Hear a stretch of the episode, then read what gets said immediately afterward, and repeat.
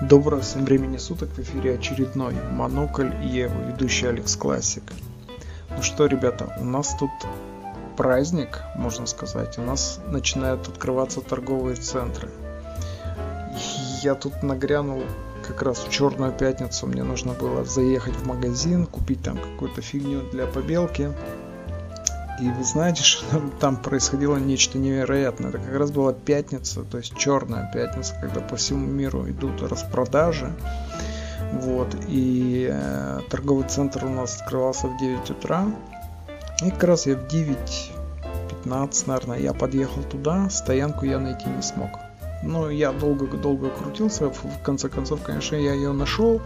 Вот, поставил машину и пошел, значит, покупать но там было нечто огромное столпотворение, это было просто, просто нереальное что-то творилось. Вот, э, в магазины одежные э, стояли очереди на человек по 50 только чтобы зайти в этот магазин. Нет, э, чтобы еще купить. Внутри еще была толпа народа. Вот, выносили все. В, в одном магазине, где у нас продают, ну вот, там холодильники, всякую такую ерунду, ну как это, промтовары такие, да, э, электронные товары, как бы, да, там э, была распродажа тоже, и там тоже было очень много народа. И, и главным приобретением этой всей толпы были пылесосы. Всякие разные. Там сделали скидки на пылесосы, телевизоры в основном. То, что я видел, ну так. И народ стоял в очереди в кассу и держал в руках пылесосы. Такое ощущение, что народ не убирался вообще никогда, и вот э, теперь они увидели этот пылесос и сказали, да, мы его хотим. Хотя я не понимаю, зачем такая вот э, такой ажиотаж, причем цены я бы не сказал, что были стали меньше. Ну, по крайней мере, я ходил себе присматривал э, саундбар такой колоночки внешние, э, вот и цена, ну, там поменялась, там, ну, сколько, на 70 шекелей, то есть, ну, как бы мелочь, то есть, ну, там, на 15-20 долларов разница. То есть, это не такая скидка, чтобы я пошел ее купил. Вот, ну, в принципе, я хотел кое-что прикупить, но, к сожалению, я не увидел э, для меня цены на те товары, которые мне нужны были, поэтому я сказал, да, я подожду еще. Пусть все проедут, все закупятся. У нас тут в Израиле, видимо, народ очень сильно изголодался, потому что было, в принципе, жесткий карантин, э, все было закрыто, магазины, торговые центры, все же было закрыто, только продуктовые работали. И вот э, такое состояние в течение последнего полугода, поэтому, видимо, народ изголодался по покупкам и покупает как бешеные просто-напросто. Э, вот, э, было забавно за этим наблюдать, но, в принципе, вернувшись домой, я сказал, что по пятницам, особенно в черную пятницу, я по магазинам больше не ходок. Вот. Вообще, эта пандемия очень сильно поменяла мир, как вы понимаете. И я тут прочитал интересную статью, где э, Билл Гейтс, э, уважаемый Билл Гейтс, он э, как бы делится своими идеями о том, Э, как вообще поменяется наш мир после пандемии. И довольно забавно, есть часть вопросов, с которыми я просто не согласен. Э, во-первых, он говорит, что удаленные встречи станут равноценными. Равноценным обычным. Тут я полностью согласен, потому что, в принципе, народ, мы уже привыкли за год, э, что мы постоянно на связи с любым человеком, который мне нужен, мне не нужно к нему ехать, я просто ему звоню и по видеоконференции, по мейлу, и это нормально. И если раньше как бы народ обижался, что ты мне звонишь по скайпу, пошли поговорим так, то теперь это нормально. Я даже видел, видел, наблюдал такую картину, что когда я приезжал в офис, я видел, что буквально они переговариваются, сидя в соседних э, комнатах через э, мессенджер. Это было забавно наблюдать. Вот. Э, я не очень люблю сам э, все эти технические коммуникации. Мне проще подойти к человеку и переговорить с ним лично, потому что когда я, ну, более настроен вот на такую беседу, но это лично мое. Второе большое изменение, которое грядет, это, в принципе, изменение, оно касается программное обеспечение, то есть вот этих всех программ, с помощью которых мы поддерживаем коммуникацию. Они сейчас начали развиваться вообще семимильными шагами постоянно улучшаются, и это плюс для технологий и для нашей с вами жизни это плюс. Третье изменение это затронет, конечно, офисы. Ну, согласитесь, что сейчас не нужно Э, вообще иногда многие фирмы могут просто не открывать офисы. Зачем платить кому-то дяде, если народ все равно сидит дома? Кроме того, не нужно покупать еду там в офисы, не нужно. Ну, это как бы разрушает экономику, но с другой стороны делает ее крепче и более независимой вот от таких вот пандемий. И как вытекает из этого четвертое состояние, четвертое изменение, это оно касается мест проживания потому что при удаленной работе нам будет в принципе все равно, насколько близко жилье сотрудников располагается там к центрам э, деловой активности.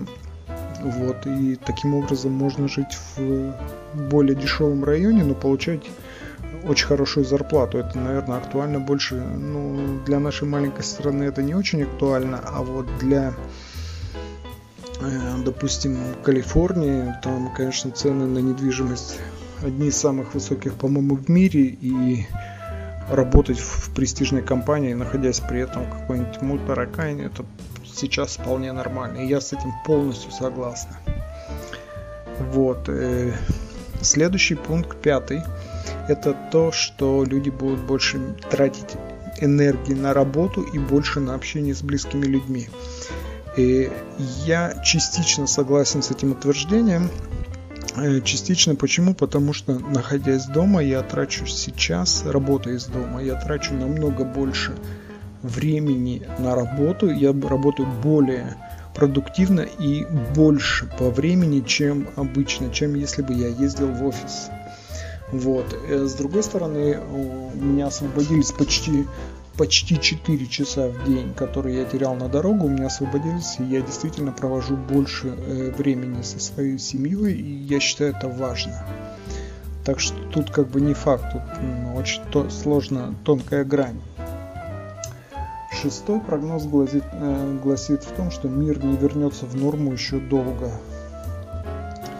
Я хочу сказать, что тут тоже очень сложный вопрос. Это я думаю, что мир никогда уже не вернется к норме, к той норме, которая была, а мы найдем для себя новую норму, и это правильно. Мы свернули в этот переломный, я считаю, момент истории для всего мира. Мы свернули куда-то, вот, и э, мы уже будем на той дороге, мы будем исполь, э, как бы текущие реалии подстраивать под эту дорогу, уже под новую подстраиваться под эти реалии тоже. Вот. Ну, конечно, сообщения, вот эти вот поездки, они тоже как бы будут ограничены э, довольно долго, я думаю. Вот. Но тут э, все зависит от э, того, как быстро все страны в мире смогут э, наконец-то выбраться на эту дорогу и победить эту, эту болезнь. И значит продолжать коммуницировать нормально. И последний пункт, седьмой, это то, что мир в будущем научится сдерживать пандемии, и они не будут столь опасными. Вот тут я позволю себе не согласиться, потому что, как показывает история, история нас ничему не учит. Мы все время натыкаемся на те же грабли, что и были раньше. Ну, не всегда, но по большому счету мы ходим не по кругу, если то по очень тонкой спирали, которая периодически соприкасается с предыдущими ветками и как бы витками, не ветками, а витками. И мы постоянно натыкаемся на те же самые грабли, которые были раньше. И что самое интересное, я уже говорил об этом, э, что э, исторически, я вот сейчас готовлю вам большой подкаст о истории эпидемий, и э, наткнулся на интересную статистику. Примерно раз в сто лет мир застигает большая эпидемия. То есть, если, допустим, в начале 20 века это была большая эпидемия тифа, Вот, до этого были еще эпидемии, но я об этом расскажу отдельно в большом подкасте про эпидемию. Вот. Я вообще последнее время стал слушать очень много подкастов, и мне стало вдруг интересно такой вариант общения с людьми. Вот. Я не очень люблю людей, но вот э, послушать умные мысли для меня это, в принципе, хорошо.